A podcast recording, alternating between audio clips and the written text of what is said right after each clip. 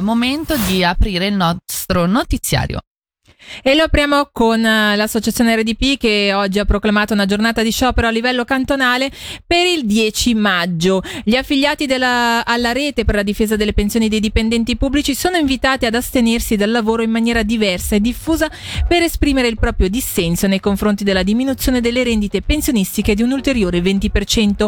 Sentiamo un'anticipazione dell'intervista a uno dei promotori, Enrico Quaresmini. Come RDP ci siamo riuniti in un'assemblea, c'erano un'ottantina di persone che venivano dalle varie scuole, dai vari settori, dai vari servizi del cantone e abbiamo deciso insieme di scioperare. Questa volta noi il clou insomma, della giornata sono delle astensioni al lavoro. Sono già diverse scuole che sono annunciate con uno sciopero di tutta la mattina, sono principalmente scuole medie, il servizio medico psicologico di eh, Mendrisio e quello di eh, Lugano altri uffici parteciperanno magari in maniera un po' diversa, comunque c'è una mobilitazione a livello cantonale. Chiaramente per le scuole è un po' più facile, le scuole hanno comunque un organismo che è il collegio docenti, ci si riunisce, sono comunque di solito scuole abbastanza ampie, il direttore e la direttrice sono comunque colleghi, c'è un clima diverso, è un pochino più facile anche discutere. Negli uffici lo capisco, c'è un pochino più di difficoltà, ma c'è tanto interesse, bisogna trovare il sistema di catalizzare questo interesse e trasformarlo in una protesta che sia anche, come dire, forte anche da parte loro, ma si stanno muovendo anche loro.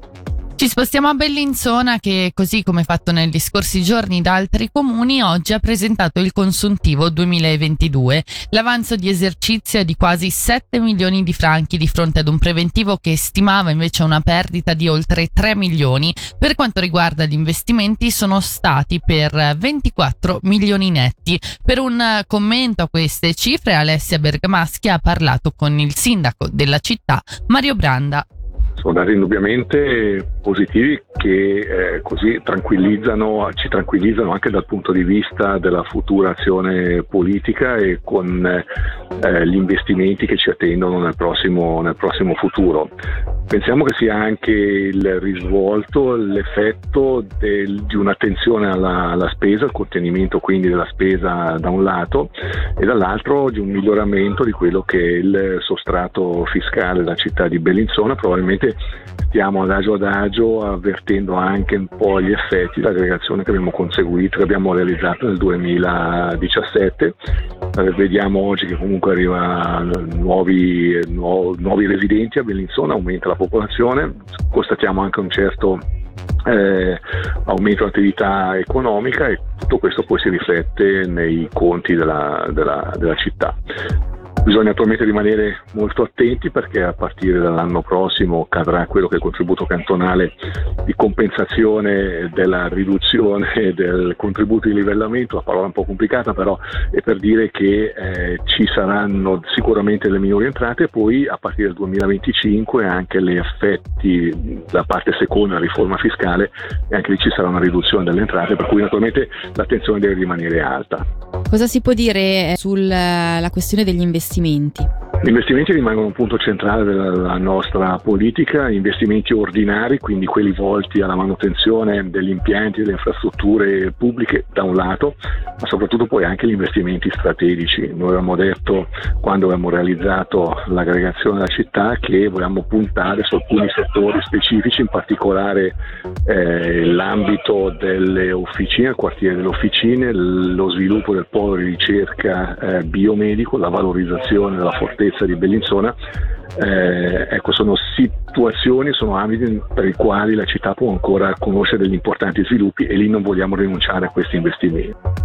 Oggi riemerge il ricordo di una triste giornata, quella del 28 aprile 2011, quando a Marrakesh un attentato uccise 17 persone, tra cui Corrado Mondada, Cristina Caccia e Andrea da Silva Costa. Oggi si è tenuta la cerimonia commemorativa davanti al caffè Argana, lì dove esplose la bomba, con la presenza delle autorità locali, il console francese e una delegazione svizzera.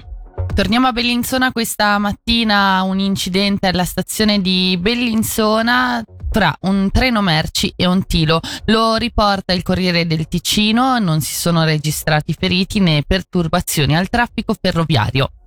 E vi riferiamo anche di una grave infrazione della circolazione stradale che è avvenuta negli scorsi giorni a Bioggio, quando un ventottenne residente in Italia che circolava sulla 2 in direzione sud ha addirittura superato il limite di velocità di 80 km orari andando a 145 km orari. E il ragazzo è stato dunque denunciato al Ministero Pubblico quale pirata della strada. Gli è inoltre stato intimato il divieto di circolazione in Svizzera.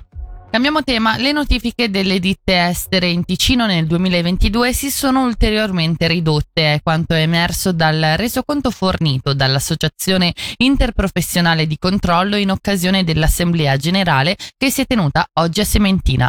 Le notifiche sono state meno di 2000 in un anno che ha portato gli ispettori ad effettuare 90 controlli, sfociati in 318 aziende sanzionate per un totale di oltre 300.000 franchi, oltre al divieto d'entrata fino a 5 anni. Sentiamo al microfono di Angelo Chiello il segretario dell'AIC Nicola Bagnovini. Nell'ultimo anno abbiamo avuto una riduzione delle notifiche per lavoratori distaccati e padroncini e questo è da ricondurre a meno lavoro qui da noi, soprattutto negli ultimi mesi nel privato e a più lavoro in, nel nord Italia Italia in seguito al super bonus fiscale che ha incentivato numerosi privati a, ad eseguire interventi di risanamento dei loro edifici. Notizia positiva per l'attività, per la regolarità dei cantieri, notizia un po' meno positiva per eh, l'economia locale. Notizia meno positiva per l'economia locale che sta vedendo un freno dell'edilizia privata. Noi speriamo che i committenti pubblici sappiano compensare questa riduzione degli investimenti privati che per il momento tengono soprattutto per i lavori di ristrutturazione costruzione, mancano le nuove, le nuove costruzioni e quindi a soffrirne di più sono le ditte di media e grossa dimensione. E questa era la lettura fornita da Nicola Bagnovini nell'intervista di Angelo Chiello, più legata alla tendenza del settore economico. Ritroveremo Nicola Bagnovini nella seconda ora di A2 News sui 20 anni dell'Associazione Interprofessionale di Controllo, sulla concorrenza sleale delle ditte locali e sul perché si registrano meno lavori di ditte estere in Ticino, mentre in Italia l'attività si è intensificata.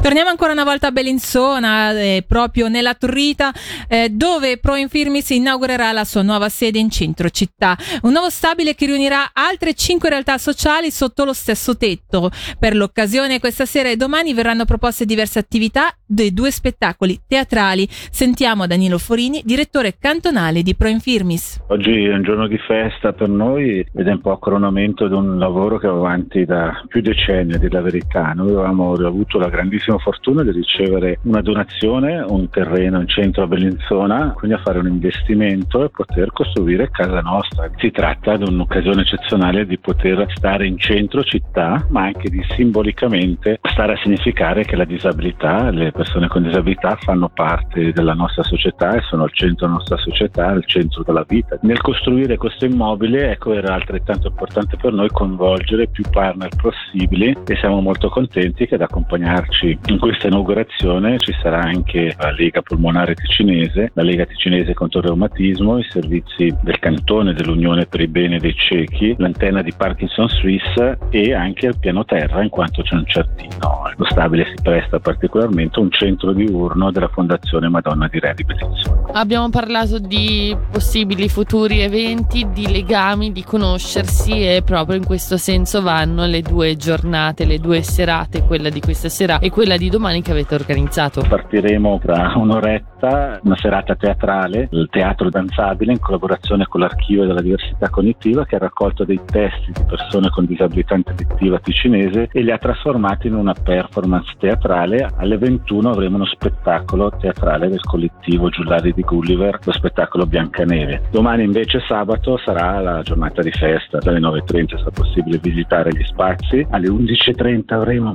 la parte più ufficiale con lo sindaco, il consigliere di Stato De Rosa, gli architetti, Profilmi Svizzera che presenterà il progetto e poi il risotto e nel pomeriggio animazioni una fiaba, uno spettacolo di Moira della Torre. A proposito di eventi e di inaugurazioni, il Lido di Lugano riaprirà al pubblico il primo maggio, lo ha fatto sapere il Dicastero Cultura, Sport ed Eventi della città, spiegando però che i festeggiamenti per celebrare questa 95esima stagione sono rimandati a domenica 7 maggio a causa del maltempo. Infine da due news diamo spazio alla cultura. L'Ufficio del Sostegno alla Cultura annuncia la settima edizione di Incontra uno scrittore, ciclo di appuntamenti letterari che vede protagonisti autori di lingua italiana. Ci dice di più sull'iniziativa Paola Costantini a capo dell'Ufficio del Sostegno alla Cultura. È un'attività di promozione nell'ambito della lettura, eh, finanziato grazie all'aiuto federale per la lingua e la cultura italiana, che viene erogato dalla Confederazione al Cantone Ticino per eh, promuovere diverse attività che servono appunto a questo scopo. E Incontra uno scrittore rientra nell'attività di promozione della lettura che facciamo ogni anno. E lo scopo è di avvicinare la popolazione in genere attraverso alcuni canali privilegiati agli autori e alle autrici che si occupano di scrittura e letteratura. Quali sono le novità della settima edizione? Nelle edizioni precedenti ci siamo concentrati su tutti gli ordini di scuola, sui centri diurni, gli istituti per anziani, poi abbiamo incluso i ciechi, gli ipovedenti e questa volta abbiamo per la prima volta i detenuti delle strutture carcerarie cantonali. Quanti istituti partecipano e quali istituti partecipano quest'anno? Abbiamo avuto un grande successo quest'anno, 51 istituti hanno preso contatto con noi nei vari ordini che vi ho detto prima, ci sono scuole elementari, scuole medie, scuole professionali, case per anziani e centri diurni, un istituto per i ciechi e appunto per la prima volta la sezione chiusa della stampa. Tutto il territorio cantonale è rappresentato, siamo molto contenti di questo, non c'è una concentrazione nei grandi centri ma è proprio distribuito in tutti i distretti. Fino a quando sono previsti gli appuntamenti e come vi si può partecipare? Allora, di per sé sono attività un po' limitate agli istituti che le propongono, non sono normalmente aperte al largo pubblico e si concluderanno entro il mese di giugno. Ci sono incontri previsti anche per il pubblico? Diciamo dipende dalla sede che organizza, magari qualche sede scolastica può essere interessata a aprire anche al pubblico, però bisogna proprio vedere le sedi puntuali. Con questa intervista chiudiamo la prima ora di A2 News, noi siamo pronte già per una seconda ora in vostra compagnia.